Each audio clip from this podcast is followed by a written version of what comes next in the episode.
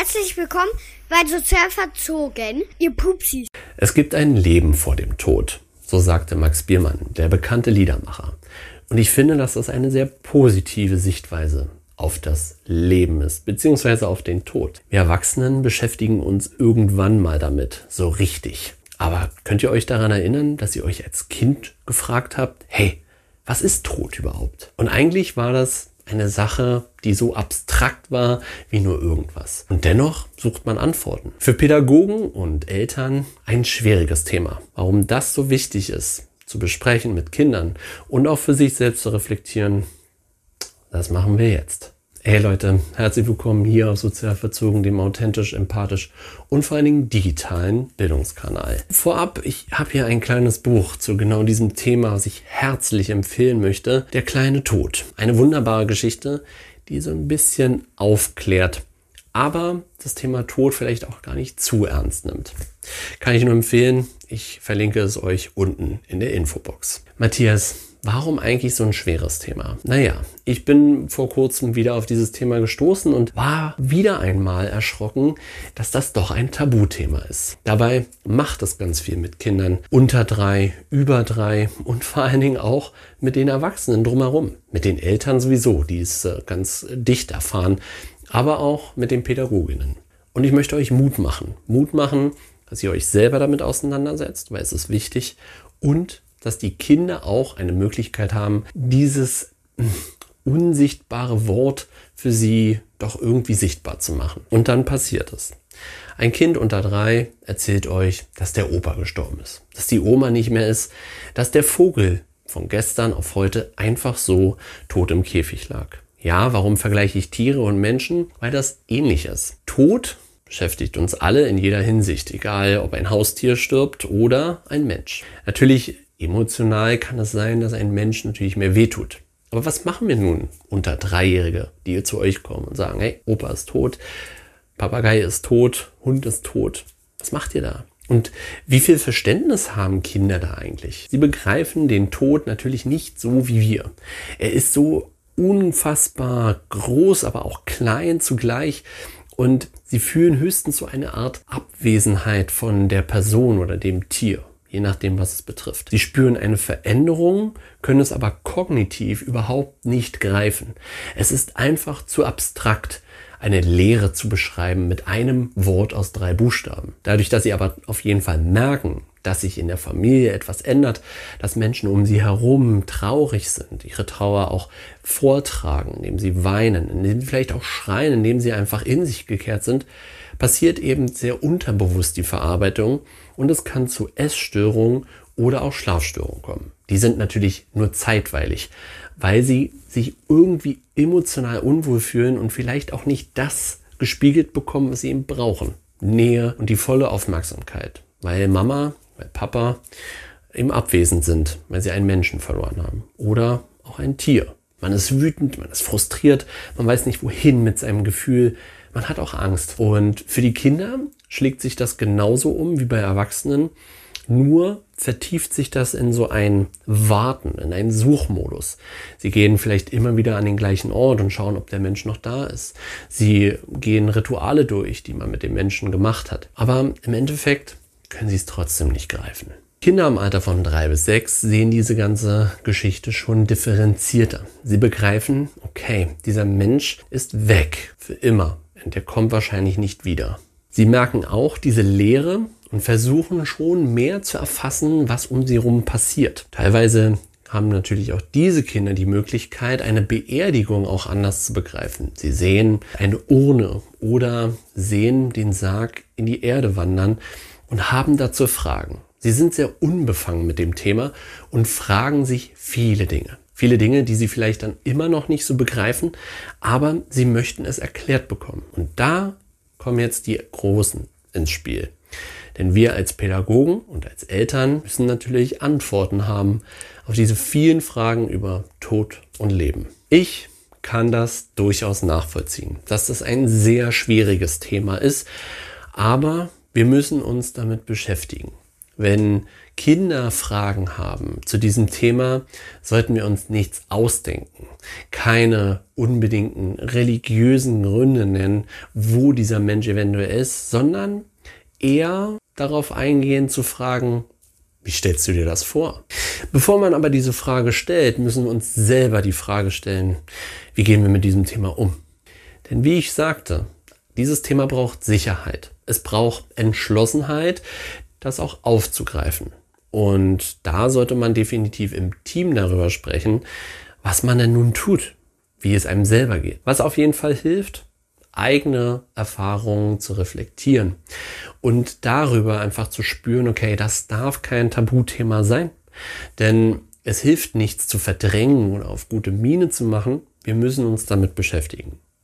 An dieser Stelle möchte ich euch auf jeden Fall auf die Infobox nochmal verweisen. Dort habe ich drei Bücher hinterlegt, die definitiv eine gute Begleitung sein können.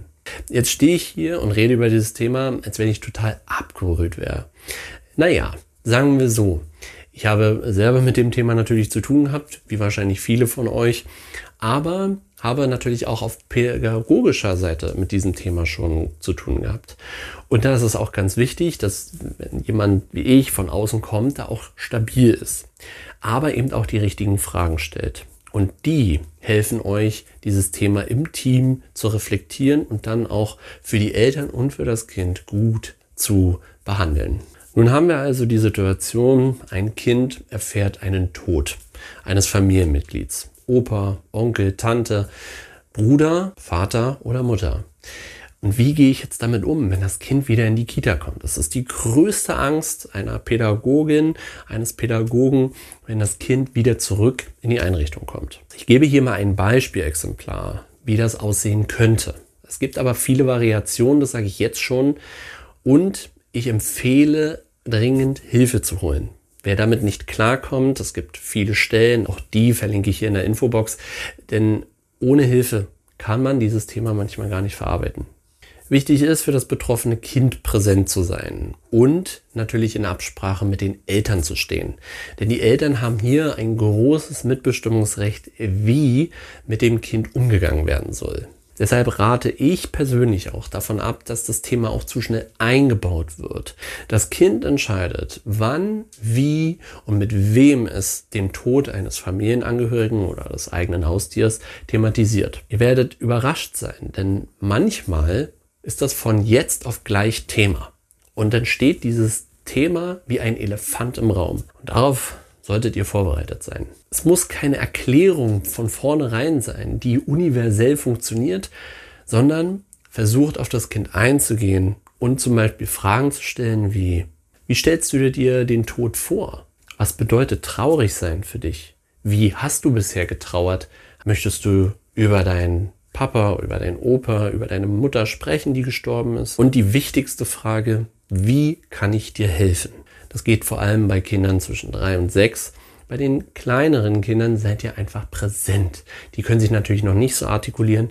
Da zählt vor allen Dingen Präsenz. Auf der anderen Seite ist es aber auch unglaublich wichtig, das Kind nicht besonders zu behandeln. Einige Pädagogen verfallen in so einen Hyper-Helfer-Modus, was total ehrenhaft ist, aber Mitleid bringt dem Kind gerade gar nichts, denn es hat viele Fragen, die irgendwo hier ganz tief verborgen sind. Deshalb Emotionen auffangen, ja, Mitleid, nein bitte nicht. Auch nicht mit den Eltern. Die verlangen von euch eine Professionalität. Nicht, dass ihr jetzt nicht heulen dürft. Klar, ihr dürft auch mittrauen, das ist okay, aber wenn ihr den Eltern gegenübertretet, dann seid professionell. Versucht das so ein bisschen klarzustellen, auf welcher Seite ihr steht, was ihr vorhabt und dass ihr natürlich auch ein offenes Ohr habt, definitiv. Aber irgendwann gibt es eine Grenze für euch. Und ganz wichtig, macht eine Teamreflexion zu diesem Thema.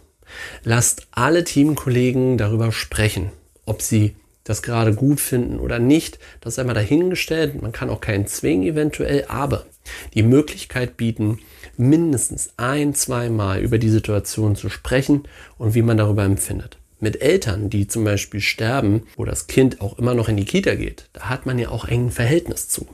Und man kennt diese Person und natürlich nimmt einen das auch mit. Das verstehe ich. Deshalb muss das Team reflektieren. lapidar einfach zu sagen, na ja, war jetzt der Vater, okay, kann man machen, aber auch das äh, führt wirklich zu Narben, die immer wieder hochkommen. Deswegen empfehle ich auch hier immer Prävention anstatt Reaktion. Ihr könnt mit präventiven Maßnahmen, mit Fortbildung über dieses Thema schon total viel abfedern und ihr wisst einfach, welche Aktionen dann greifen, wenn diese Situation hervorkommt. Ja, Leute, an dieser Stelle möchte ich es erstmal belassen, als vielleicht so ein kleiner Auftakt für dieses Thema. Denn hier seid ihr jetzt gefragt. Wo möchtet ihr vielleicht bei diesem Thema auch nochmal hingehen? Welche Fragen habt ihr? Welche Erlebnisse habt ihr? Lasst uns das bitte hier in den Kommentaren teilen und dann auch nochmal Bezug dazu nehmen. Bin ich sehr gerne bereit, vielleicht auch als Frage-Antwort-Video. Darüber können wir ja nochmal sprechen. Aber dieses Thema ist wichtig also freue ich mich über jeden Kommentar von euch und hoffe, dass wir hier gemeinsam viele Lösungen finden für diese sehr schwierige Lebenssituation. Aber dennoch, denkt dran, es gibt ein Leben vor dem Tod. Ich wünsche euch noch einen schönen Tag, auch wenn dieses Video jetzt vielleicht ein bisschen schwer war, aber ich habe versucht, das doch vielleicht positiv zu verpacken. Nun gut, wer übrigens das letzte Video noch nicht gesehen hat, der sollte könnte, schaltet einfach ein, denn es ging um frühkindliche Bildung und über das, was wirklich wichtig ist in diesem Bildungsbereich. Also dann wünsche ich euch noch viel Freude damit, bleibt sozial verzogen. Bis zum nächsten Mal. Ciao. Dankeschön fürs Zuhören, ihr Leibspatze.